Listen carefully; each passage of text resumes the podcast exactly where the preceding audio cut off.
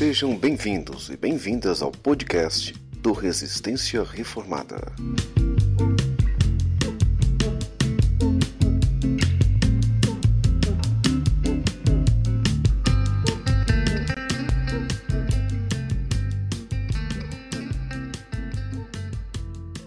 Olá, muito boa noite, meu, minha querida irmã, meu querido irmão, todos vocês que estão conosco hoje aqui neste encontro da resistência reformada.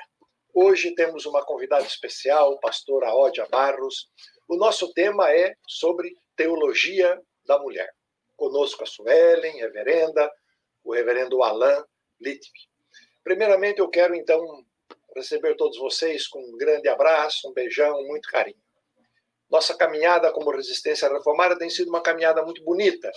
Nós reunimos hoje já 11 famílias de confissões ou da confissão reformada, várias igrejas, e o nosso trabalho ele tem três colunas. A primeira delas é fazer uma releitura da tradição da teologia reformada, buscando caminhos diferentes, buscando, por exemplo, o apoio ao ministério feminino, buscando uma inclusão das pessoas marginalizadas, é, é, tentando passar um rosto diferente dessa teologia reformada do que temos visto muitas vezes no Brasil, algo que não nos agrada muito. Segundo lugar, é fazer uma oposição consciente a este governo, uma oposição de não concordar com tudo que nós estamos vendo neste governo. Por exemplo, quem hoje pode se colocar é, sem uma indignação ética diante deste, do que está acontecendo no Pantanal? Onde é que está o exército brasileiro, os caminhões, os aviões, para apagar este fogo em dois dias? Mas é tudo isso, um governo despreparado. Também o terceiro aspecto é que nós queremos e estamos trabalhando em publicações, revendo temas, livros. Pastora Ódia já vai nos ajudar com o tema da teologia feminista, convidado especial. Então, hoje, o nosso tema é esse. Muito bem-vindo, muito bem-vinda. Que alegria, nós estamos transmitindo pelo Facebook, várias pessoas, outras redes. Agradecemos a todos que têm colaborado conosco, especialmente o nosso amigo Marcos Zaigne Martim, que tem sido esse grande apoiador. Muito grato pela sua presença. Hoje, então, temos a presença da pastora Ódia Barros, que eu vou fazer uma breve apresentação. Pastora Ódia Barros é da Igreja Batista do Pinheiro, lá em Maceió. Grande amiga, estamos juntos caminhando já uma longa data. Doutora em teologia, formada também em pedagogia. Ódia fez cursos na área de educação cristã, música. Uma pessoa especial que se dedicou, boa parte da sua vida se dedica até hoje, em fazer esta releitura teológica, bíblica, na ótica da teologia feminista.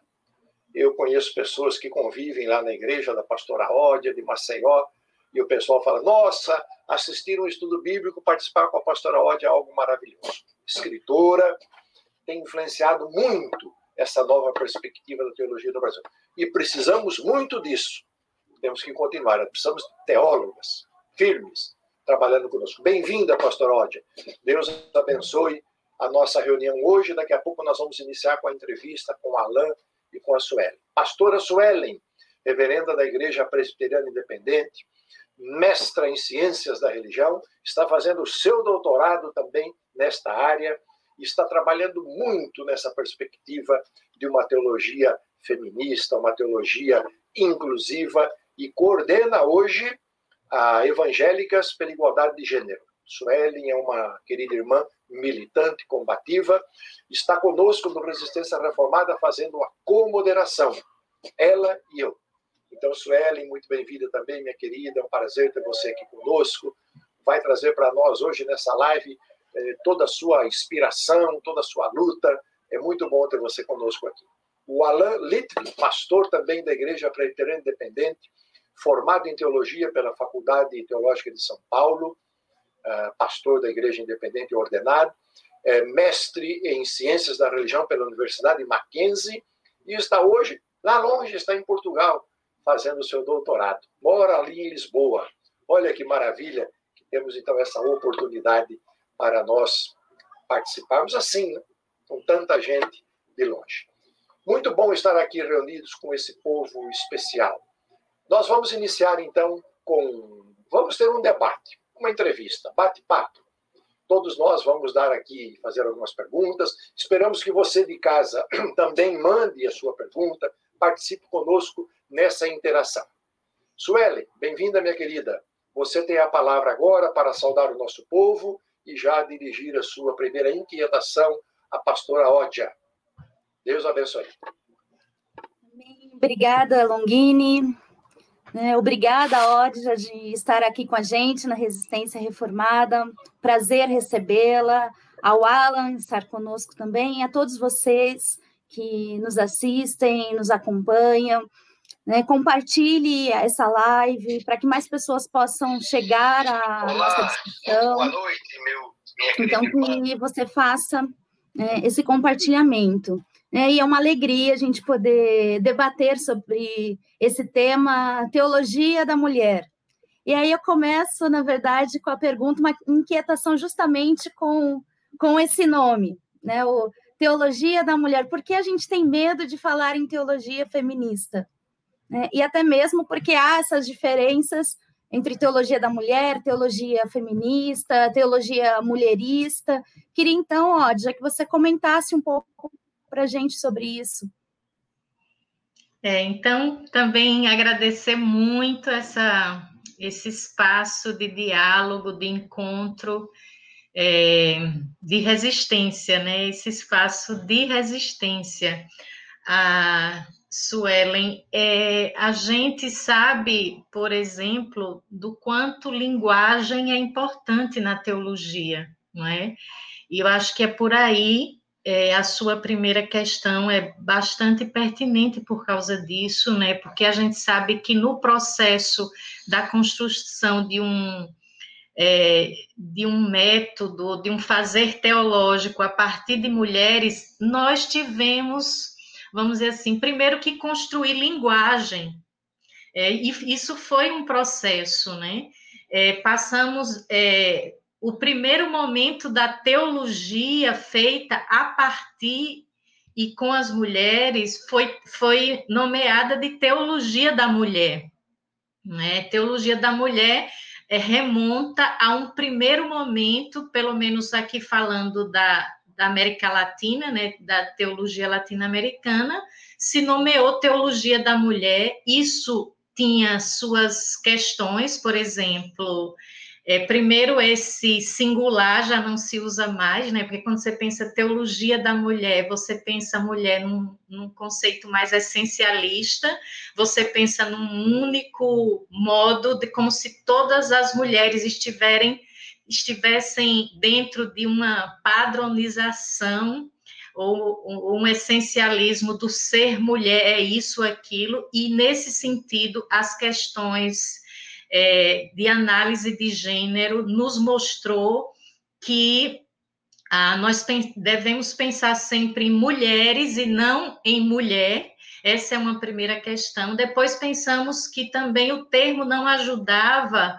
é, no sentido de afirmarmos que a teologia que as mulheres fazem é tão teologia quanto a teologia chamada teologia né, tradicional. Então, assim, teologia da mulher se imaginava que era uma teologia é, somente é, que trata de mulheres, e não era isso, não é? Então, depois se veio um segundo termo, que também não foi muito, ah, muito ainda propositivo, que foi teologia feminina. Então, teologia da mulher, depois teologia feminina, que também era outro termo que disputava. Até hoje, tem muitas pessoas que tratam a teologia feminista ou a teologia das mulheres como teologia feminina, que também não é um bom termo, é um termo também que novamente essencializa o masculino e congela o binarismo feminino e masculino. E, finalmente, a, o termo teologia feminista, que para nós é um, vamos chamar, uma localização política é, e também conceitual, é, de onde nós, pelo menos é, a teologia que nós fazemos se identifica muito mais a partir desse termo, teologia feminista, do que o termo teologia da mulher ou teologia feminina. E aí fomos construindo todo o método teológico das mulheres a partir da teologia feminista. Então, é, eu acho que todos esses termos ah, comunicam, é, nos inteiram com um processo histórico importante, todo ele, inclusive a disputa por falar de teologia da mulher a partir das mulheres teve sua importância histórica e tem.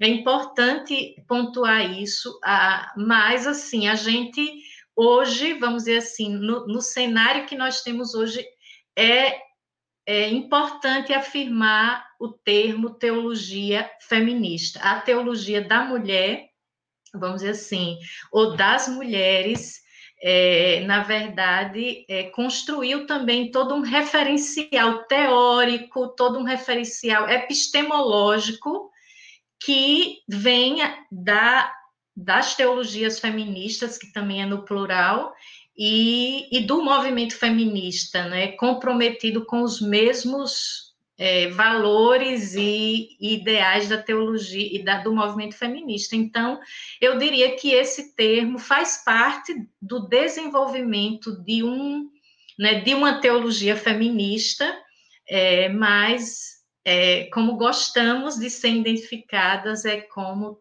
realmente teólogas feministas, fazemos teologia feminista. Muito bem, Ódia, que maravilha, olha aí, né? A, a, o questionamento da Sueli já, já foi uma aula aqui, esclarecendo a terminologia. Muito importante, muito importante para todos nós, porque o, esses conceitos atravessam aí as nossas falas, as nossas práticas, que bom. Reverendo Alan, aqui estamos no Brasil, esperando você aí de Portugal. Bem-vindo, meu querido. Faça, traga a sua inquietação aqui para nós, com a pastora Ódia. Muito bom ter você. Longini, boa noite. É, Ódia, boa noite. Um grande privilégio participar desse, dessa conversa contigo.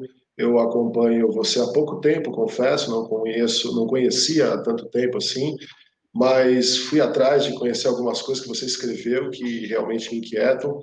Sui, boa noite, um privilégio estar aqui com você também. Nós somos companheiros de algumas salas ali no seminário, né?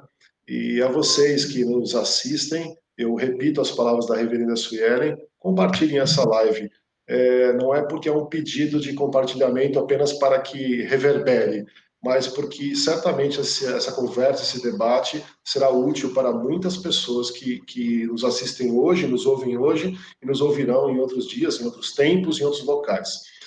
Eu quero fazer uma consideração, uma consideração que talvez possa possa ser, possa soar tal como eu ouço, ácida, é, quando você fala, por exemplo, de epistemologia, questão de conceitos, nós que, que caminhamos em academia, né, nós nos preocupamos muito com a questão de fontes, conceitos, epistemologia e etc. E uma das coisas, uma das questões, quando é, nós ouvimos a respeito de teologia, e aí sim, de, e aqui eu vou, ser, vou falar no singular, mas é, já houve essa, essa, essa clarificação, da, das teologias é, femininas, ou das teologias feministas, é, que, claro, né, nós temos sempre que pensar nessa questão da multiplicidade, é, mas há, há, há, uma inquietação de pensar assim, por que, e aqui eu vou tratar no singular, porque é o que no, no senso comum nós ouvimos, né? Por que uma teologia da mulher, aqui eu vou fazer a pergunta do senso comum que eu ouço, uhum. por que uma teologia da mulher se não há entre aspas, muitas aspas, se não há uma teologia do homem, não é? que na prática é essa teologia do homem que nós exercitamos e fazemos desde que o mundo é mundo.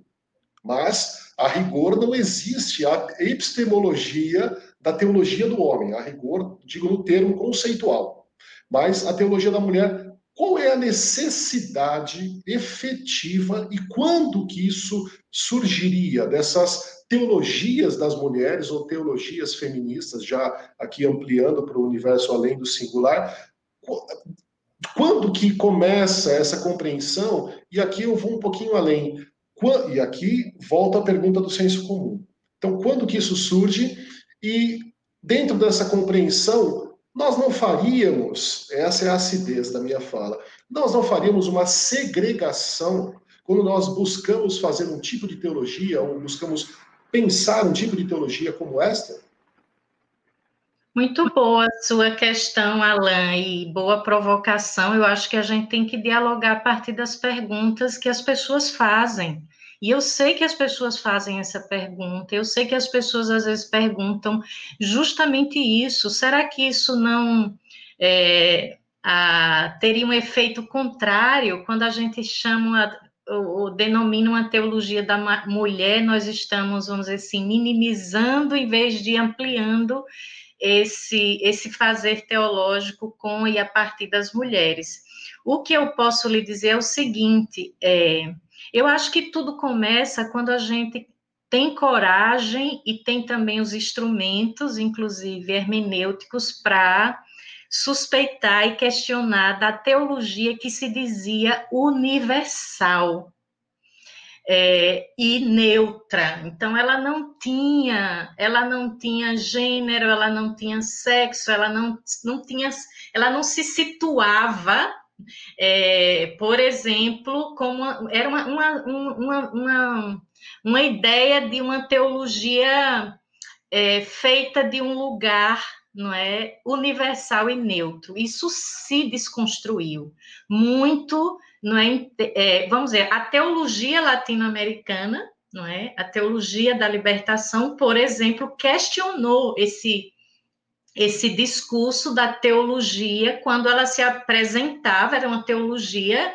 é, é, por exemplo, a ideia de uma teologia contextual, e quando se localiza ou denomina as teologias latino-americana, ou teologia feminista, ou teologia é, é, é, a partir das questões étnicas, dos grupos étnicos, indígena, negra, como teologias contextuais. Isso já é um problema, porque toda teologia é contextual, porque ela está sendo feita a partir de um contexto e a partir de um lugar onde onde a pessoa que fala e que faz a teologia, que pensa e reflete teologia, se localiza. Então, você disse, mas por que teologia da mulher se não há princípio, não há teologia do homem? Mas toda teologia que nós herdamos, é, ainda que se apresentou como teologia universal e neutra, é, foi uma teologia dos homens. Então, existe uma teologia de homem, do homem, vou botar no singular, existe. E nós, como mulheres, aí já respondo a segunda pergunta: por quê? Qual a necessidade? Justamente quando nos damos conta, historicamente, nossas ancestrais mulheres, no trabalho teológico, se deram conta disso e disseram: Bom, nós não consumimos nem fomos apresentadas a uma teologia neutra. Nós estamos submetidas a uma teologia masculina, uma teologia é, do homem. E é e nós não somos a voz que fazemos essa teologia. Essa teologia não contemplou a voz das mulheres, o corpo das mulheres, a história das mulheres, por exemplo. Quando a gente estuda a Bíblia, a Suelen está aí nessa área também, sabe como é, toda a história, toda a investigação bíblica excluiu todo a, a história, a experiência das mulheres todo fazer teológico diz que parte da experiência, não é? A teologia europeia partia da experiência, mas era a experiência do homem branco europeu. Então, assim, essa noção toda nos convidou, vamos dizer, nos chamou, nos convocou. Por exemplo, como esse grupo Resistência Reformada. Surgiu por quê? A necessidade de um grupo como esse fazer resistência reformada mas o que é que chamou vocês a esse grupo? Justamente reconhecer que existia uma voz predominante, reformada, e que nós não nos víamos contemplados naquela voz, então vamos colocar uma outra é, narrativa. Então, eu diria que é daí que parte também a teologia da mulher, é dizer assim, reconhecer que aquela voz predominante, que era a teologia do homem, não nos representava, e, portanto, era hora de construir é, essa essa voz dentro da teologia, esse corpo, não é também de mulher dentro da teologia. Muito bem, beleza. Eu estou aqui como moderador, não deveria fazer até nenhuma pergunta, mas eu só queria fazer, perguntar, Ótia, assim, porque a, a, sua fala me fez lembrar uma coisa. Eu era é, coordenador do CEPEP, Centro Evangélico Brasileiro de Estudos Pastorais, em 1985. Veja bem, ó, eu comecei em 85 e nós começamos lá, naquela época, um projeto, é, acho que foi o primeiro no Brasil, Pastoral da Mulher. Veio uma pastora uh, de Porto Rico trabalhar no Brasil, porque não, não tinha pastor assim muito no Brasil e tal. É, foi uma caminhada. Bom, estamos falando de 85. Eu, semana retrasada fiz uma live com a Nancy, fiz a mesma pergunta para ela e queria perguntar para você assim. Uh, Ódia, é, vamos pensar nesta caminhada, sei lá, do início, vocês, você estudando, né? Anos 80 até hoje.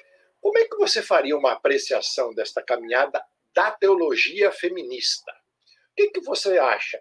Ah, caminhou bem, é, houve progresso, você é otimista nesse sentido. Eu, quando olho para o seu trabalho, eu sou muito otimista, eu vejo você trabalhando é, amplamente. Claro, tem essa questão do diálogo ecumênico, América Latina.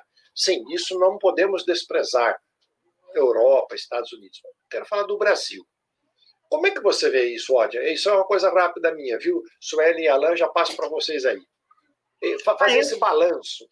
É, eu como você, Longini, vou dizer que eu sou extremamente otimista. E não é um otimismo, é, a, vamos dizer assim, alienado das, das dificuldades que nos movemos, todos e todas, num ambiente religioso e, e, e social bem, vamos já, adverso e contrário às mulheres e contrários a, ao feminismo e às teologias feministas. Nos movemos em instituições bastante é, patriarcais, machistas, inclusive nos movimentos progressistas é, nos quais participamos ecumênico, existe uma estrutura e uma ordem ainda, vamos chamar uma ordem patriarcal que ainda pre, predomina nos nossos espaços. A gente vive e se move é, enfrentando dragões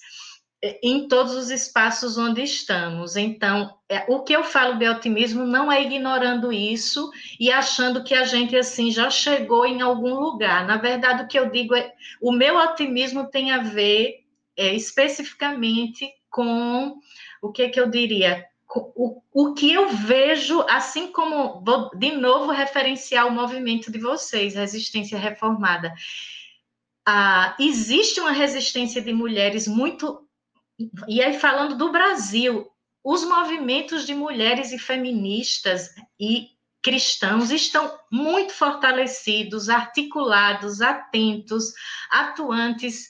As mulheres estão muito mais, vamos dizer, é, articuladas, irmanadas, sororalmente, entendendo que nós lutamos contra um inimigo comum, não é? Que é esse sistema é, que, que a gente enfrenta e que isso tem, tem gerado uma certa, vamos chamar, é, resistência comum das mulheres, independente que estamos em igrejas diferentes, denominações diferentes, espaços diferentes, isso tem nos nos ajudado a entender a nossa força, a nossa potência e temos nos fortalecido. Diz que uma mulher puxa outra, uma mulher levanta outra, uma mulher e acho que esse sentimento me deixa muito otimista porque eu tenho eu tenho experimentado isso na minha caminhada, fui muito fortalecida, inspirada e, e, e muitas mulheres puxaram na minha mão, me, me, é, me deram força. Eu tento também partilhar isso com as mulheres que eu acompanho e que são parte desses círculos de resistência de mulheres. Então, nesse sentido, é, eu acho que nós avançamos sim. Nós avançamos porque nós estamos conseguindo sermos, termos a nossa voz potencializada. Você vê até na, analise as últimas agora, as articulações para as candidaturas, o quanto nós temos grupos de mulheres feministas se articulando, inclusive nos espaços cristãos, é, candidaturas cristãs, muito mais representatividade de mulheres feministas, porque assim, não é só ser mulher no espaço religioso, como pastora ou como bispa, ou ser mulher na política, e serem mulheres que têm uma consciência, eu chamaria, feminista, que sabe qual o seu lugar ali, não vai ficar sendo instrumento do sistema para dizer assim, olha, tem aqui uma mulher e nós a manipulamos, ou seja, esse eu acho que, que é, é são esses, esses pontos, vamos dizer assim, que me, me fazem ser mais otimista nesse processo, ainda que eu, que eu como canta Mercedes Souza, eu gosto de uma música que ela fala sobre tem, é um monstro grande, pisa forte, né? É um, uma canção latino-americana mostrando os imperialismos, mas a gente tem que também pensar sobre esse monstro patriarcal. Ele é forte e ele pisa forte principalmente nesse momento de fundamentalismos é, que nós vivemos, assim. Então, eu não ignoro isso, mas, ao mesmo tempo, eu acho que nós estamos mais organizadas e mais fortalecidas para fazer valer a nossa voz e a nossa resistência como mulheres. Sem dúvida. Grato, também creio nisso. É isso mesmo. Tenho muita esperança, sou otimista, por isso participo desses movimentos. Um grande abraço ao pessoal que está chegando aí comentando, o Nilton Emerick do CLAI, Conselho Latino-Americano de Igrejas. Querido. Manda um abração para a Ódia, é, CEBI, CEBEP, outro do, da Rede Fale, amigos e amigas que estão conosco nessa caminhada. Formamos um grande grupo, um grande grupo, um mutirão, e assim é que tem que ser. Começando na nossa casa, como disse a Ódia, né? Minha neta Maria Flor tem sete, oito anos, foi lá para a chácara, nós estávamos, desculpa, o quarto todo desarrumado, e eu disse na cozinha, a hora do café, vamos todo mundo arrumar os quartos. Ela virou para mim e disse, vovô, isso não é machismo, não? Eu disse, Maria, cada um vai fazer a sua parte. E ela foi depois e arrumou o quarto de maneira maravilhosa. Mas a minha neta, com sete anos, me questionou, vovô, isso não é machismo? É isso que é bom, assim que tem que ser. Sueli, minha querida, a palavra com você, faça o seu diálogo aí com a nossa querida Ódia. Pegando até o gancho nessa sua última fala, Ódia, dessa esperança, né, da, desse otimismo, né? A gente teve um movimento há pouco tempo muito forte para de articulação das mulheres evangélicas, cristãs, feministas, né, para retirada de um certo vídeo do ar né, até com processo de judicialização e tudo mais. Mas ainda há mulheres, mesmo dentro desses movimentos feministas, que ainda está nesse processo de desconstrução desse sistema patriarcal que a gente vive. Né? E aí, eu queria que você comentasse um pouco, muitas mulheres ainda reproduzem. Não, eu não sou feminista, eu só acredito em direitos iguais. Né? Por conta desse preconceito mesmo que se tem com com o termo dessas visões, né? E como esse sistema, né, ele está tão embutido na gente, que hoje eu olho para trás e falei, meu Deus, quantas coisas eu reproduzi que não deveria. E aí eu queria que você então comentasse sobre essa fala em geral que as mulheres reproduzem e explicasse um pouquinho melhor. Né? Eu entendo muito bem a questão do patriarcado, mas para quem está nos assistindo, né, que de maneira clara que possa entender todo esse sistema que não prejudica só as mulheres. Exato. É, então, somos todos e todas, inclusive os homens, vítimas desse sistema patriarcal. É, eu, eu penso que existe uma, uma, uma dificuldade mesmo de mulheres e homens com é, de se identificar, não é, ou de entender ou compreender o feminismo. Eu acho que intencionalmente se construiu uma narrativa sobre o feminismo que nos prendeu ou que prendeu o termo a, a uma, vamos chamar, um estereótipo bem negativo, preso, é, intencionalmente manipulado, na verdade, é, nos espaços, tanto religiosos como não religiosos, por, vamos chamar, pelas ideologias também patriarcais de manter as pessoas bem resistentes, eu digo aqui resistentes no sentido negativo, é, ao, ao movimento feminista, né? De criar um estereótipo da mulher feminista, por exemplo. Quem não já ouviu assim que mulher feminista é uma mulher. Nós já vimos até é, vídeos de uma determinada ministra aí. É, fazendo uma descrição muito caricata de mulheres feministas, mulheres que não arranjaram homens, são mal amadas, são mulheres que não são femininas, que não conseguiram maridos e nós. Então, assim, essas são coisas que ainda perpassam o senso comum das pessoas nas nossas comunidades de fé. Eu lembro que quando eu comecei a trabalhar há uns 15 anos atrás com um grupo que era para fazer leitura feminista da Bíblia, a gente começou a dizer como é que divulga isso na igreja e convida as pessoas. Aí ah, tinha que escolher um termo. Eu lembro que naquela época não havia ainda essa disseminação da tal da ideologia de gênero. E aí, é, eu, nós começamos na Igreja do Pinheiro convidando a comunidade para um grupo de estudo bíblico chamado Bíblia e Gênero. E Bíblia e gênero foi muito mais acolhedor do que se eu colocasse leitura feminista da Bíblia, porque o feminista era muito estigmatizado. Só que agora nem gênero nem feminista. As duas palavras estão muito, não é, é vamos dizer assim, é, for, foram é, descaracterizadas. É, isso é uma estratégia dos movimentos conservadores, que é cooptar os termos e, e, e, a gente vai perdendo linguagem. Então, a gente tem que, que, disputar esses termos e essas linguagens nos seus sentidos reais. Então, eu diria que as mulheres, muitas delas, se mantêm de fato, como você disse, Suelen, presas, nós somos dominadas por uma cultura. A cultura patriarcal é essa que nós, é, tem até a, a, Elizabeth Fiorenza, usa um termo que eu, que eu acho que sempre acompanha esse do patriarcado, que é o quiriarcado.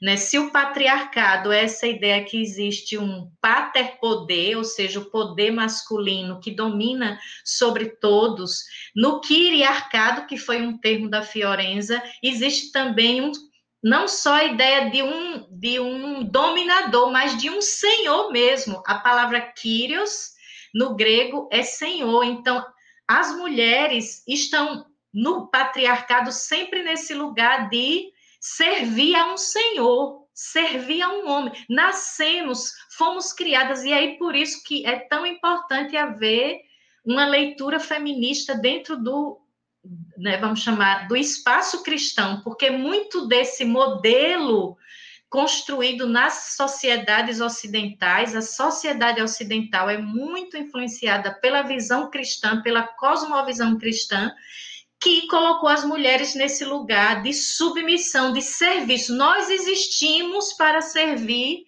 a um ser masculino. Isso é a essência do, do modelo patriarcal de família de sociedade e de igreja. Então, é, em poucas palavras, eu diria que o patriarcado é, é essa concepção do, do, do, do, masculino dominante na sociedade. Então, ele domina na casa, ele domina na igreja, ele domina no, no ambiente, no espaço político, e nós, mulheres, estamos ali meio que sempre como submetidas ou subordinadas a esse poder masculino. Então, nós, nós sabemos que a narrativa bíblica é, traz esse modelo, porque é o modelo de fundo da sociedade na qual nasceu a Bíblia. Mas nós sabemos também que existe uma narrativa de Deus na história que nos fez homem e mulher segundo a sua imagem e semelhança, não para subordinação, mas para a parceria de iguais, né? homens e mulheres. Então, é, também é baseado nesse relato né, bíblico e cristão, essa contranarrativa patriarcal que nós, mulheres cristãs, enfrentamos esse modelo de igreja, de sociedade, de família tão patriarcal, que tem sido, tem mostrado os seus maus frutos. Aí você pergunta, mas isso não é bom? Isso não foi o ideal de Deus? Não. E, e a, a Bíblia fala: pelos frutos o conhecereis, ou seja, quer saber se esse é um modelo inspirado por Deus? Veja os frutos das sociedades patriarcais: violência contra as mulheres, feminicídio. É, ou seja, é um modelo que desqualifica a mulher, tira o seu valor, lhe coloca numa situação de que ela, ela ainda é como se fosse um, uma propriedade do homem, por isso, assim, é, ou seja, são várias, assim, é, sinais de que esse modelo é um modelo é, danoso, não só para as mulheres, para os homens. Agora, infelizmente, na na cultura que nós vivemos, somos atravessadas pela mentalidade patriarcal. As mulheres reproduzem machismo e reproduzem, às vezes, de forma violenta com outras mulheres. Eu já sofri, eu sofro muito machismo de mulheres. Sofro machismo de homens, mas sofro muito de mulheres também. Não as culpo mais do que os homens, eu culpo o, o, o, patriarcado como todo, porque às vezes também existe uma estratégia de tornar as mulheres mais culpadas, assim, ah, um homem ser machista, tudo bem, mas uma mulher, como pode? Isso, mais uma vez, culpabiliza mais a, a mulher, ou responsabiliza mais a mulher, estamos igualmente é, responsáveis por isso, tanto homem como mulheres, então, na verdade... É, Sueli, não sei se eu, se eu te respondo assim, temos essa, esse desafio, né? A gente chama decolonizar o patriarcado da nossa própria vida, da nossa própria mentalidade. E isso não é fácil, isso lida com muita coisa e a gente vai ter que lutar até o fim contra o, o machismo que há dentro de nós. Beleza, Ódia. Queremos agradecer as pessoas que estão interagindo já aí no Facebook, mandando até perguntas. Depois, mais no final, nós vamos deixar um espaço para que possamos responder uma ou duas e o Marcos está selecionando. Alan, é com você, meu querido. Vamos lá, pode agora fazer o seu diálogo com a pastora Ódia novamente. Ódia, eu eu, como eu falei, eu, eu te conheci há pouco tempo, né? Não pelo nome, pelo nome já me era, já eu já ouvia, mas eu fui ler algo a respeito de você há pouquíssimo tempo, confesso, e li coisas que me chamaram muita atenção e virei seu fã, mas não tanto depois que eu ouvi você citar Mercedes Sosa. Essa nesse momento realmente eu virei o seu fã. Eu eu, algo dentro daquilo que você é, acabou de falar agora, e você falou a respeito, quando o Longini te comentou, a respeito da esperança, de, de desenvolvimento, e você fez algumas considerações a respeito de uma melhor organização, tratando assim numa, numa forma mais fria, uma, pelo menos uma melhor organização das mulheres dentro da igreja, ou pelo menos dentro desse contexto muito mais amplo da igreja, que é a teologia. É, mas o que para mim soa como um alento, de fato, eu, eu, eu, tenho visto isso no nosso movimento da resistência reformada, ah, por exemplo, como a Suelen com a gente, como tantas outras que nós temos é, acompanhado de perto ou de longe, nós temos realmente é, sentido esse alento, essa organização, essa força de resistência, e, e de fato nos, me, me, me faz mais feliz. Por um outro lado, é, essa questão caricata que você cita, dessa, do ideal da mulher, ou seja, o ideal da mulher afeminista, né? não feminista, ou contra o feminismo, que é um ideal que está a priori, é, especialmente no nosso universo, eu vou falar bastante do presente do Brasil, a priori dentro das igrejas do nosso conservadorismo das igrejas protestantes, por exemplo, que é o nosso, que é o meu arraial, é, nós vemos a mulher defendendo o contrafeminismo. Né? A mulher dentro da igreja defendendo o contrafeminismo, que é algo que se trata, parece que é uma. Eu, eu não gosto dessa palavra, mas eu vou usar aqui, talvez fora de ordem. É uma cosmovisão, né? Que quando a gente fala cosmovisão já até arrepia, né? Mas é uma cos, parece ser uma cosmovisão da mulher é, dentro da, da, do cristianismo, e aqui eu vou tratar do protestantismo, o fato de não ser feminista. É, essa resistência parece que ela está de fato inserida no contexto. Por exemplo, aqui nós estamos falando de. É, nós estamos pensando a respeito da teologia. E quem está nos acompanhando está pensando a respeito da teologia, do, do, do, papel da mulher na sociedade, na teologia, etc.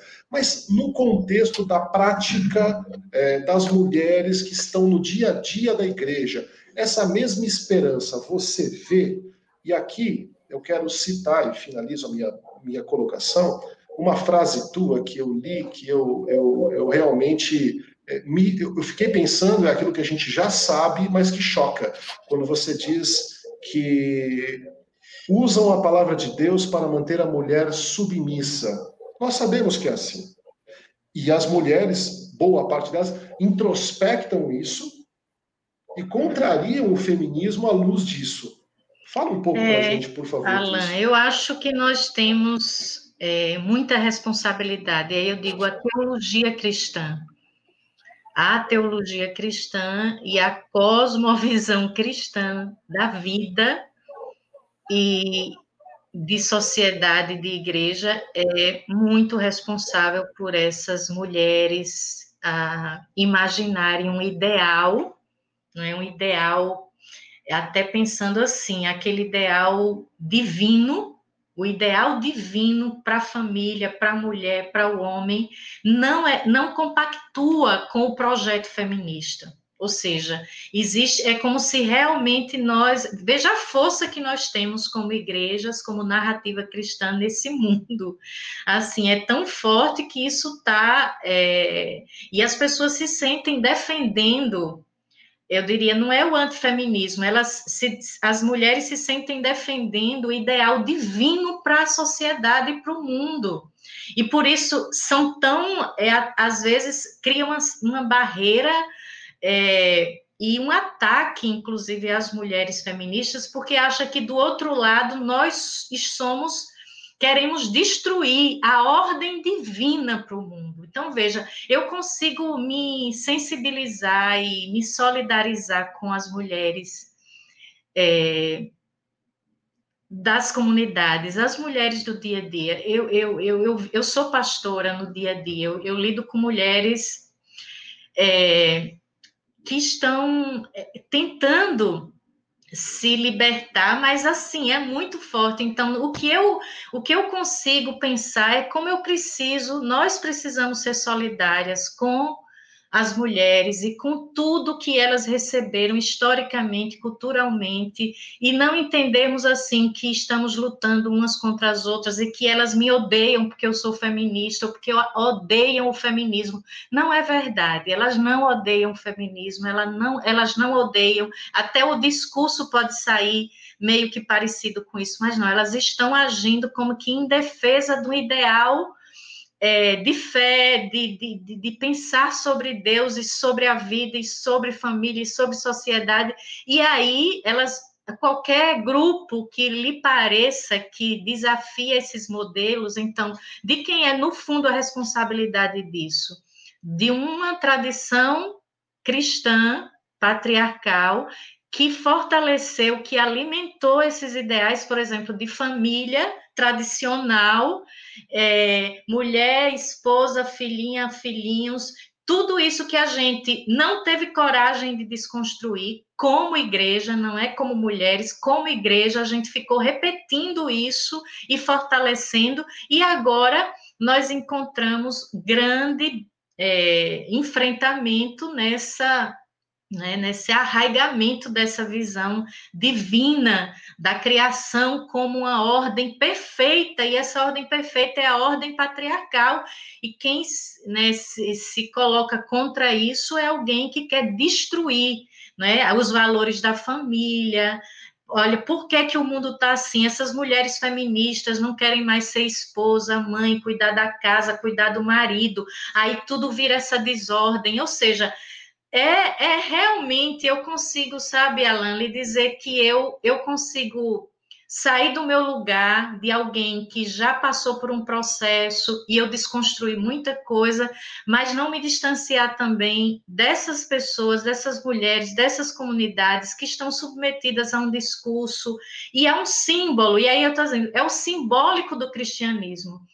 O cristianismo não fez isso só com discurso, o pior, fez com símbolos, são símbolos culturais, são símbolos religiosos, são imagens, por exemplo, imagens de Deus, imagens de família, imagem, tudo corrobora para que as mulheres estejam é, divinizando o patriarcado.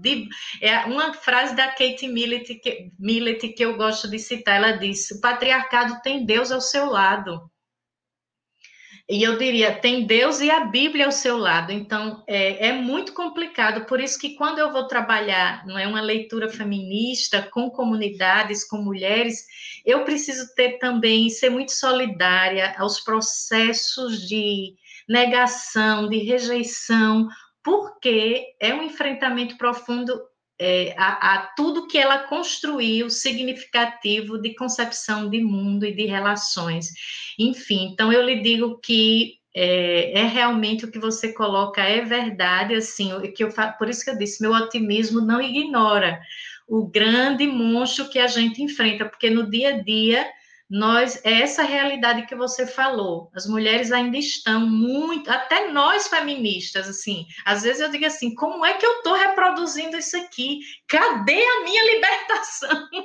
Eu, eu não acredito que eu estou nesse lugar ainda. Então é, é uma coisa assim muito e seria desumano da minha parte, pouco solidária, exigir que as mulheres todas tivessem essas não tivessem as, essas dificuldades. E os homens também, muitos homens que estão nesse processo querendo fazer caminho contra uma cultura patriarcal, mas também estão enfrentando muitas, muitos desafios. Maravilha. É, de maneira muito rápida, Ódia, até as pessoas já chegou aqui uma, uma pergunta pelo Facebook. Muito obrigado vocês todos que estão participando conosco. Uma alegria imensa. Depois a Sueli já faz a consideração dela. Nos seus estudos, Ódia, eh, a sua pesquisa, eu sei que você fez uma pesquisa maravilhosa. A gente poderia dizer, é, nós, a nossa, a nossa tradição aqui é reformada, né? Viemos lá da, da tradição calvinista. É, muita gente critica muito e acha que nós estamos tudo errado, que não devíamos nem pensar nisso pessoal de esquerda, inclusive, não é o pessoal de direita, não. Mas eu pergunto para você, você saberia, Ódio, é, fala para nós assim, de maneira muito rápida, o papel das mulheres. Nós tivemos mulheres na Reforma Protestante, século XVI. Você pesquisou alguma coisa? Olha aí, o André, qual foi o papel das mulheres no movimento da Reforma do século XVI? Ah, nós, na, no meu trabalho eu cito algumas mulheres de fato importantes, e aí, por exemplo, porque a, a, a teologia, a história protestante também uma história patriarcal, essas mulheres não ficaram conhecidas, né? Se falava dos grandes reformadores e não se falava é, das mulheres também que, participam, que participaram da reforma, né?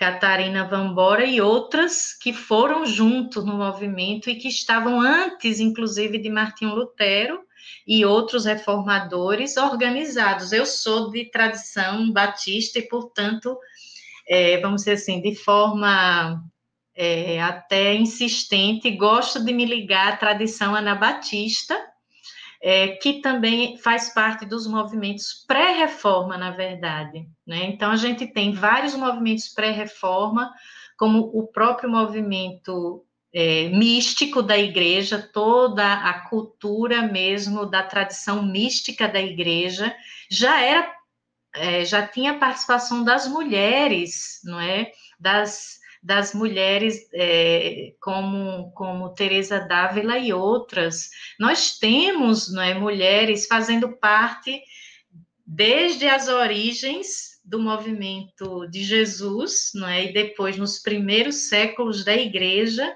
mulheres que sofreram apagamento histórico, e a mesma coisa aconteceu no movimento da reforma, não é? Eu acredito que cada tradição procura não é? Como as mulheres luteranas resgatam mulheres importantes, as mulheres também da, da, reforma, da, da Igreja Reformada procuram, por exemplo, esses dias, a, da Igreja Anglicana, por exemplo, eu estava mostrando a importância de traduzirmos para o português a Bíblia das Mulheres, que foi um projeto desde uma mulher anglicana, já na história mais recente.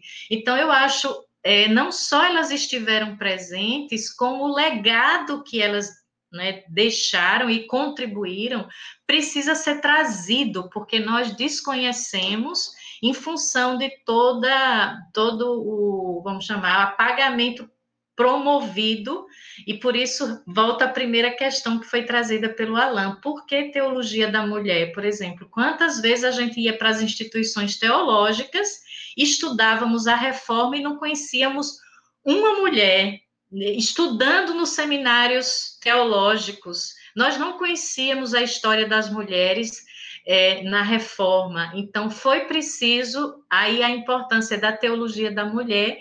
A teologia da mulher vai resgatar, não só no, no não é, na Bíblia, a, pensando nos blocos da teologia, teologia sistemática, teologia bíblica, a história da teologia, nós vamos também fazer esse trazer essa contribuição que é que é ler as linhas esquecidas ou intencionalmente não é puladas na história pela teologia dos homens, a teologia masculina. Então, é, a, a reforma tem a contribuição das mulheres, inclusive desde aquela época, questionando o clericalismo masculino.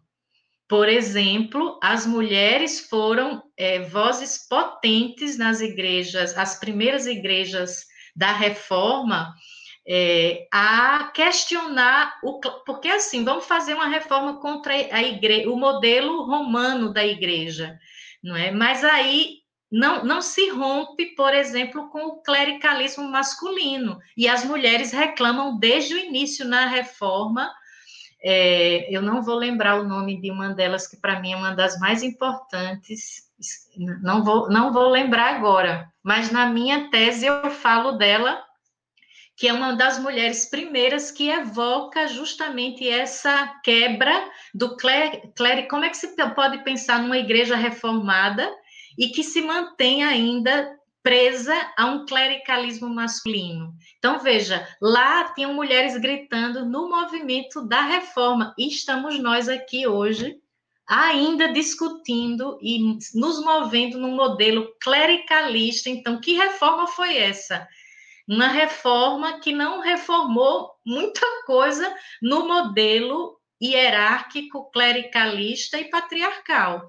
Então, não poucas mulheres é, se insurgiram contra isso, mas infelizmente as vozes predominantes é, não escutaram a, as mulheres e aí a gente é, ainda se move nessas estruturas, né?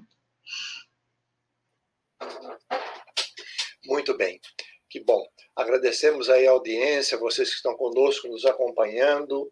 Pode mandar sua pergunta. Suelen, por favor, vamos lá. Você pode agora interagir com a Ódia mais uma vez. E é interessante, né, Ódia, como que esse processo de silenciamento das mulheres vem na, do processo de formação do cano né? Porque as mulheres estavam e eram muito fortes no cristianismo primitivo. Se a gente observar só os evangelhos canônicos, né? Nem precisamos ir e discutir os atos de Paulo e Tecla, o Evangelho de Madalena, né? Mas só no, no, no canônico que já tem a redação uh, de um homem, né? A redação final de, de um homem, mas ali você percebe e, e observa, né? A, a presença forte das mulheres né? É, Tabita ou Dorcas, né? É chamada a única mulher chamada de discípula, né? Do, do grego e tudo mais. E esse processo de, de canonização, então, Tertuliano é um dos que rejeita, inclusive, o apócrifo de Atos de Paulo e Tecla, dizendo que não, jamais as mulheres não podem pregar e batizar. Então, você tem ali no século II mulheres pregando e batizando, Né? Então, e aí eu queria que você comentasse é, como que é importante a gente voltar os nossos olhos né, nessa leitura mesmo feminista do Evangelho de Jesus. Né? A gente não precisa nem ir tanto para os apócrifos, mas olhar os textos novamente, porque são textos que muitas vezes são usados para tentar ainda colocar as mulheres em Pois é, então, é por isso que as mulheres, quando foram para a teologia, né, quando tiveram é, condição, foi aberta a possibilidade para a gente ir para a teologia, principalmente nós da, da América Latina, o movimento bíblico latino-americano tem mãos de mulheres muito presentes, porque nós descobrimos primeiro que era, era uma memória importante, não é? Lembra que Jesus falou a, sobre aonde for falado do evangelho. Lembra dessa história? Jesus usa a memória, essa palavra. Ele usa, eu, eu gosto de fazer essa provocação. Na Santa Ceia, Jesus disse assim: façam isso em memória de mim. Toda vez que vocês né, se reunirem, façam isso em memória de mim. E a igreja patriarcal, né? É, obediente a Jesus, prontamente transformou isso num rito, numa liturgia, não é num símbolo, a ceia do Senhor. Mas o mesmo Jesus que disse isso disse assim: olhe, onde se falar desse evangelho, fale dessa mulher, pergunta, qual é o nome dela? Nem isso sobrou. Jesus assim, fale dela e ninguém nem guardou o nome. Ainda misturou as personagens. Essa mulher é a mulher pecadora, é a, é a Maria de Betânia. Que mulher é essa? Ou seja, veja que a é, é, é, é, muito, é muito importante a memória das mulheres no movimento de Jesus, e isso é um, uma, é algo que as mulheres na teologia entendem logo de primeira mão, porque sabe que toda a tradição da igreja, não é, se constrói a partir do testemunho bíblico, da memória bíblica. E é então nesse lugar que as mulheres vão disputar e resgatar aquilo, fazer o que os homens não fizeram. Desobedientes a Jesus, aqueles homens, viu? Muito desobedientes, porque fizeram exatamente o que Jesus disse: olhe, falem da mulher, falem delas, façam memória delas. E a teologia, que o grupo que predominou né, na, na narrativa dos evangelhos foi justamente o grupo que queria pagar é, a memória da importância. A gente sempre fala dos cristianismos originários. Nunca houve um cristianismo, sempre houve os cristianismos originários. E dentro desses cristianismos originários, é, eu, eu poderia dizer que o, o, o, cristianismo, onde as mulheres eram protagonistas, era uma corrente fortíssima. Era um dos movimentos que mais deram prosseguimento ao que a gente chama de projeto de Jesus ou movimento de Jesus na sua essência, porque até porque as mulheres entenderam mais, se identificaram mais com o modelo é, de, de, ministério de Jesus, a sua proposta, a sua mensagem, porque os homens estavam ainda muito é, com a cabeça cheia de fermento de fariseu, como Jesus disse. Cuidado com esse fermento de fariseu. Era uma fermento de uma mentalidade religiosa judaica, patriarcal, concentrada no poder, não é? Quem vai ficar à direita, quem vai ficar à esquerda, afinal, disputando lugar, não é? E as mulheres ali entendendo o que, o que Jesus, até porque aqueles que né, é, sofriam a marginalização é, acessaram mais rápido a mensagem de Jesus e, e representaram melhor. Eu creio que Jesus queria que as mulheres seguissem sendo as representantes do, do movimento dele. Quem chegou e atrapalhou foram os, os donos que se apropriaram da memória do movimento de Jesus e não só não permitiram que as mulheres fossem as protagonistas, e eu sou muito, é, muito identificada com esse resgate da memória das mulheres no, no, nos evangelhos e também nos textos que foram justamente tirados do cânon, porque eram registros maiores e mais potentes da memória dessas mulheres. E aí eu acho que continua sendo, sempre foi na teologia da mulher, ou teologia feminista estratégico, esse trabalhar com o cristianismo e os movimentos, o movimento de Jesus, o lugar da mulher nesse movimento, como continua sendo. Eu acho que essa memória precisa ser é, extremamente trazida para enfrentar essa, essa, esse modelo petrino e paulino de igreja, porque se a igreja católica elegeu Pedro como papa, a igreja protestante elegeu Paulo. Paulo é o papa protestante, porque há pelo menos uma leitura de Paulo, o Paulo misógino, foi o, o eleito o patrono da igreja protestante é, e continua esses dois modelos, petrino e paulino, não é, é, predominantes, enquanto tem lá as comunidades como a comunidade joanina, a comunidade das mulheres, que ficou é, pouco evidenciada nessa disputa de modelos que vem desde, desde a origem, não, não, não nasce depois, né, mas nasce já desde o início essas disputas de correntes que interpretavam Jesus e o movimento de formas diferentes, e as mulheres foram é, vencidas pelo projeto de poder masculino, né? Olha, que maravilha é essa resposta à provocação da Suelen. E você sabe, eu fico muito feliz, mas muito feliz em ver como que nós estamos avançando nesses estudos bíblicos, como que nós estamos desvendando. Você, Ódio, é uma das responsáveis por isso. Tantas outras. Grupo grande. Juntamos esse mutirão. Grato aí, pessoal, por essa participação, é muito bom. Nós estamos já com mais de uma hora assim de live. Ódia tem participado conosco sempre. Nós vamos ampliar esse nosso debate.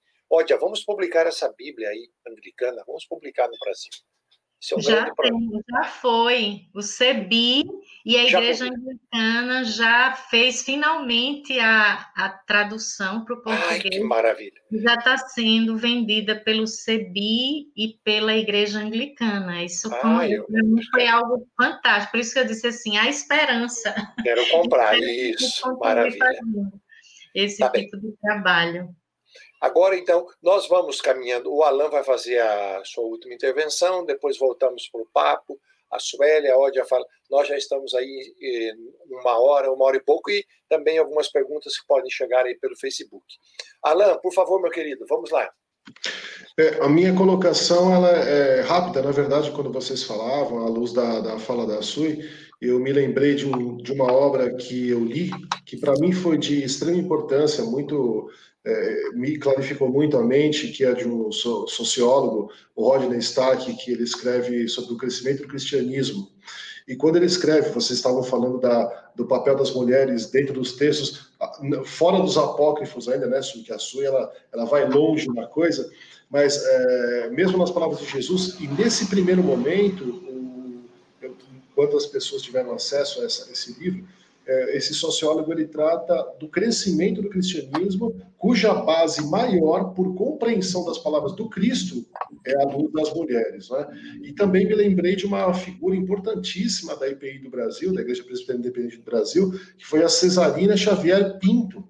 Aqui nós estamos bem posteriormente à reforma, né? mas que foi a, a primeira mulher que se formou na década de 1940 num curso de teologia na, na, na América Latina. Então, é, é, um nome a ser, a ser destacado. Né? A, a minha colocação, claro que não dá para ser objetivo nisso, eu penso, é, mas quais são as suas expectativas, Ódia, é, e alvo, em quanto tempo que haverá de fato um momento, será se é que nós podemos chegar nessa esperança toda, né? É, né, pensando a, a, a, curto prazo. É, qual é a expectativa de que vocês, mulheres, é, criem de fato uma teologia que, que, que ela coincida com essa teologia que hoje a gente diz que não é, mas com essa teologia do homem, né? quando que será amalgamada a massa das teologias e se tornará uma teologia só? Há uma perspectiva breve ou não? Nossa, Alain, você agora. Não sei lhe dizer. Eu, eu, eu disse que sou pessimista, otimista, mas você pessimista agora. Acho que agora você tocou no meu pessimismo. Acho que não, não tem, não tem, eu não tenho expectativa que a gente consiga, vamos chamar assim, chegar num patamar onde a gente possa, vamos dizer, dar as mãos e dizer assim, peraí, sabe por quê? Porque para que isso acontecesse, não basta que as mulheres construam, não é, sua teologia e convidando é, essa teologia patriarcal aqui reconheça seus equívocos, abra mão das, né, das suas afirmações é, que geraram tantos efeitos negativos e vamos reconstruir juntos. Eu não, nesse sentido, eu não sou muito, não, não há, não há previsão para isso. Sabe por quê, Alan? Porque isso significa per, perder privilégio, perder poder um, para que a gente imaginasse isso, e aí eu penso assim, ó, Jesus não foi um cara, um cara, chamar Jesus de cara, daqui a pouco eu vou dizer assim, nossa, Jesus não foi um cara tão otimista, né? Ele nunca imaginou nem convidou o seu grupo a enfrentar a teologia judaica conservadora e destruir ela e fazer uma ele dizia vamos caminhar aqui como comunidade de resistência eu acho que ele, ele intencionalmente construiu isso, porque o judaísmo continuou forte, fortalecido uh, durante o ministério dele, depois da morte e tal. O cristianismo começa como um movimento né, de resistência e depois se une ao poder é, de Roma. Então, assim, é, a morte de Jesus não derrubou a força do império, pelo contrário, depois fortaleceu como religião do império. Então, o que, é que eu posso dizer? Isso, acho para mim isso tem a ver com poder. E acho que esse é o grande nó. Acho que para a gente ter uma teologia da mulher que ocupasse o mesmo lugar, como você disse assim, de valor, de importância nas instituições e na sociedade cristã, é, teria que, vamos chamar, teria que derrubar esse, essa centralidade e esse poder da teologia é, masculina que deu esse lugar de poder aos homens. Então, qual o homem que vai querer ou qual o modelo, né? Até porque assim, isso isso quando ruir essa teologia do homem, Alan, rui muita coisa junto, inclusive o capitalismo, que se alimenta disso, inclusive os modelos, não é assim, econômicos, então tá tudo muito aliançado, é uma aliança muito forte, por isso que eu digo, por que é que o feminismo assusta tanto e tem que se falar tão forte contra o feminismo, porque essas, essas narrativas que enfrentam os modelos patriarcais, capitalistas, é, elas é, é, é, os grupos se aliam logo para enfrentar qualquer ameaça.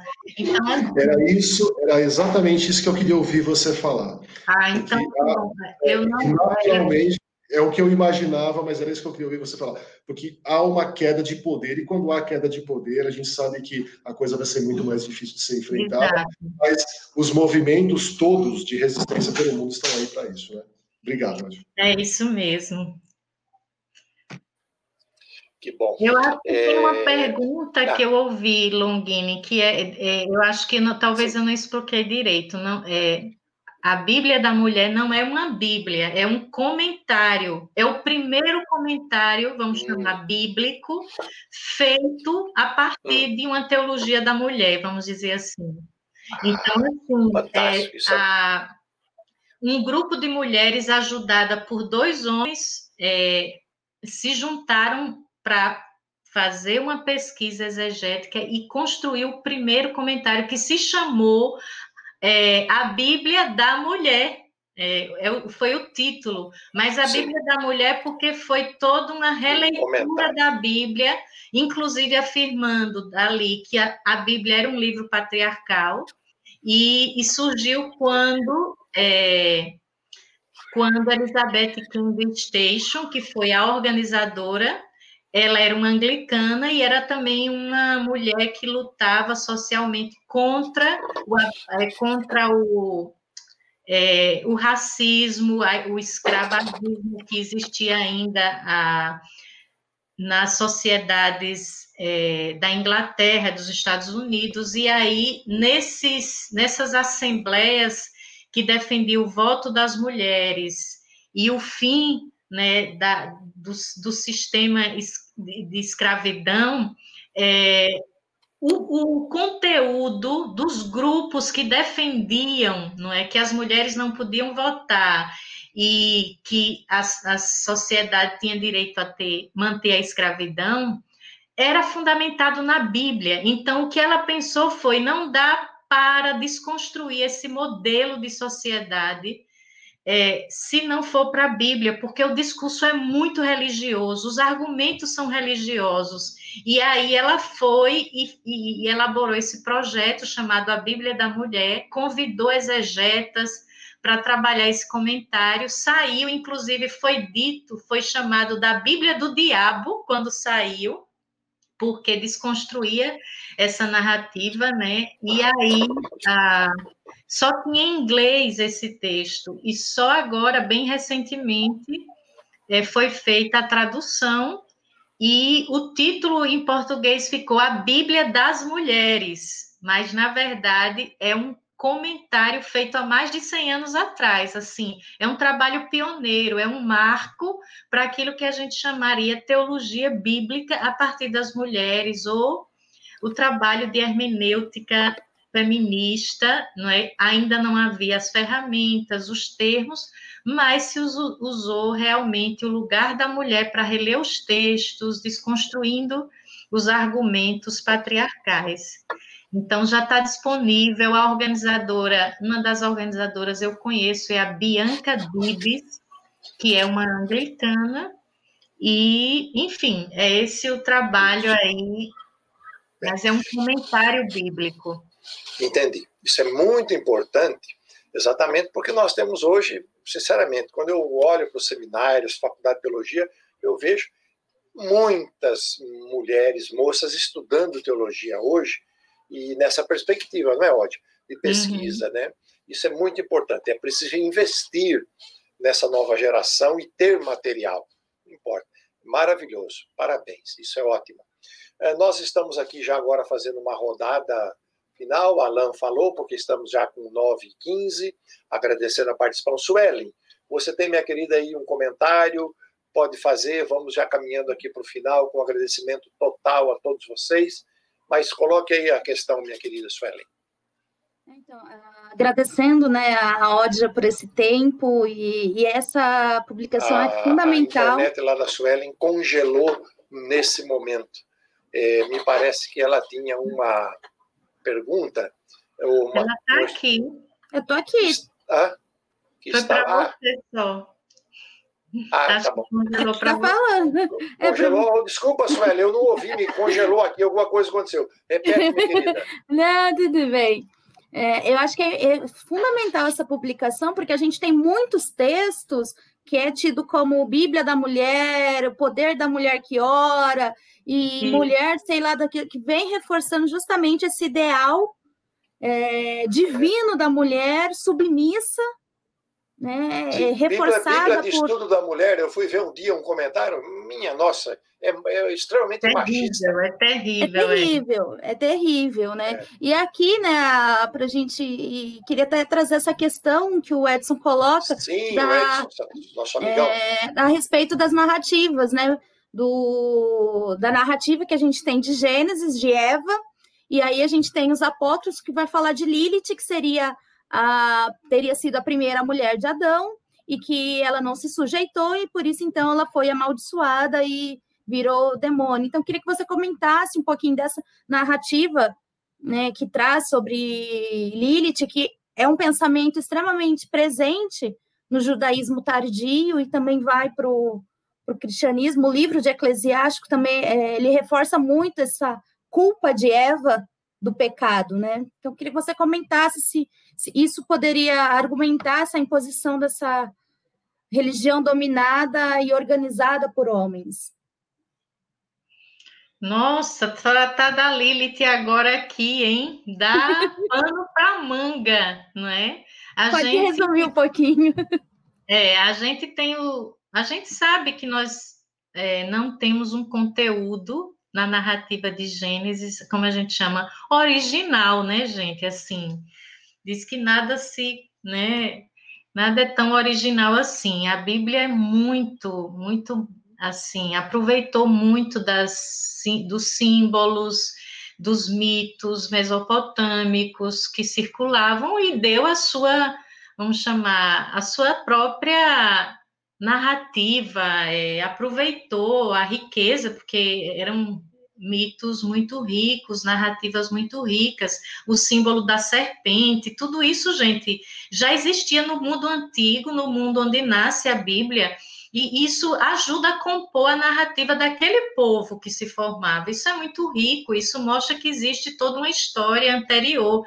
E aí, a, o mito de Eva não é tão original assim, né? Da, do primeiro Adão e Eva também tinham, vamos chamar, narrativas de outros povos que também imaginavam um paraíso, imaginavam um primeiro é, protótipo casal é, da uma, é, formador da, da, da humanidade. Então, nesse meio né, dessas narrativas tem também a narrativa de Lilith e é muito interessante que ela seria, vamos dizer, a primeira esposa, né, a primeira companheira, a primeira mulher antes de Eva. E essa é, essa é uma narrativa para nós assim, para mim isso mostra o quanto, vamos chamar, a mão patriarcal está presente há muito tempo, né? Interferindo na forma como nós construímos a imagem de Deus, e essa, por isso que eu disse, eu desculpo muito as, as mulheres com, com as suas ainda mentalidade machista, porque imagina que tudo isso vem de tanto tempo. E a Lilith seria, então, essa primeira mulher criada e que não aceitou, não é, a, o lugar de subordinada, como disse a Suelen, e na verdade ela não foi expulsa de paraíso coisa nenhuma. Ela disse assim: se isso aqui é o paraíso, para quem é? Isso é paraíso para Adão. Para mim isso aqui é o fim. Não aceito isso como paraíso. Então ela não é tirada nem sa é, saída né, do paraíso por Deus. Ela sai, ela abandona o paraíso porque ela não aceita, é, e tem toda uma, uma, uma razão porque esse mito é, é, é, importante naquela sociedade, porque ainda é muito resquício também de sociedades onde as mulheres eram deusas, eram, né, tinha toda a ligação, porque a Lilith era uma deusa, era, era também um ser divino. E aí, a, eu acho que isso mantém. É, qual a importância para mim da gente, pelo menos, conhecer esse mito? É a gente entender que existia, antes da narrativa do povo hebreu, é, outras narrativas dos povos circunvizinhos, onde a mulher tinha outro lugar, inclusive na questão da sexualidade, na questão da representatividade do divino, que não era é, antes do monoteísmo, não era só centrado no, numa imagem masculina, as mulheres tinham lugar também nessas narrativas como seres que eram também é, divinos, enfim. Eu acho que Uh, o que a gente poderia aqui, pelo menos, tratar tem, tem a ver com, pelo menos, deixar essa pergunta: por que Lilith não foi e não permaneceu como a, a primeira mulher criada? O que, que aconteceu? E aí, quando você vai investigar, você vai ver que é, ela teve que ser quase que também eliminada e depois foi narrado. O, a tradição hebraica começou a criar narrativas outras sobre a Lilith, dizer que era mulher da, era uma mulher má que depois tentou destruir a, Eva e os filhos de Eva e que atacava as criancinhas. Essa coisa que a gente é muito. As fake news não é de hoje, né, gente? Existe muita fake news sobre Lilith. Então, cuidado, a gente precisa ler o mito original da Lilith, na sua cultura, porque o que depois a tradição judaica é, criou de, de fake news sobre Lilith, tem muita coisa escrita se você procurar, mas também tem muita coisa séria que realmente é, resgata a importância, eu diria que é um mito fundamental para nós mulheres que estamos disputando essas é, releituras da Bíblia, trazermos para os nossos trabalhos e estudos. Maravilha. Muito interessante, muita pesquisa pela frente. Gente, aqui estamos terminando a nossa live de hoje, essa entrevista maravilhosa. Alain, nosso querido pastor, reverendo, está lá em Portugal. Muito grato, Alain, da sua participação, seu tempo conosco. Deus te abençoe aí nos seus estudos, toda a sua família. Sueli, minha querida, muito obrigado do seu tempo, sua participação. Deus te abençoe nos seus estudos eh, do doutorado. Muito grato. Grato ao Marcos Zagner Martim, o nosso companheiro que está aí sempre trabalhando conosco, a nossa equipe de comunicação, Elisa, Tiago, demais, Conselho Moderador da Resistência Reformada. Obrigado a todos vocês que estão participando. Nós, da Resistência Reformada, cremos nisso tudo que a pastora Ódia falou. Queremos estar nesse grande multirão, mas cremos especialmente que nas instâncias de poder da igreja, diaconisas, presbíteras, pastoras, cremos que as mulheres devem ser ordenadas. Precisam Ai. estar aí, imbuídas desse poder, em todas as igrejas. É preciso que as mulheres assumam a liderança também e as instâncias de poder. Cremos nisso, lutamos por isso, defendemos isso. E afirmamos mais: as igrejas evangélicas que não aceitam isso vivem uma dimensão pecadora, estão em pecado e precisam se converter, colocar-se diante de Deus, para que a ruá divina, o Espírito Santo, a Espírito Santo, chegue dos nossos corações Amém. para nos transformar. Uhum. Ódia, minha querida pastora, Sim, nossa pastora. palavras, Longini. Ah, como é que é? Poder. Ah, muito obrigado. Você me inspira. Olha, beijão a você, ao Wellington, a sua igreja querida Obrigada. aí do Pinheiro. Olha, eu vejo que você está trabalhando muito, olha, intensamente nas lives, mas Deus te abençoe e te dê força, Amém. que a energia do Espírito Santo te dê essa força a cada dia. Muito Amém. obrigado, gente. Estamos juntos Gratidão. nesse Gratidão. No movimento também. Resistência Reformada. Deus abençoe a todos. Foi um prazer em conhecer a Alan também. Prazer em conhecer.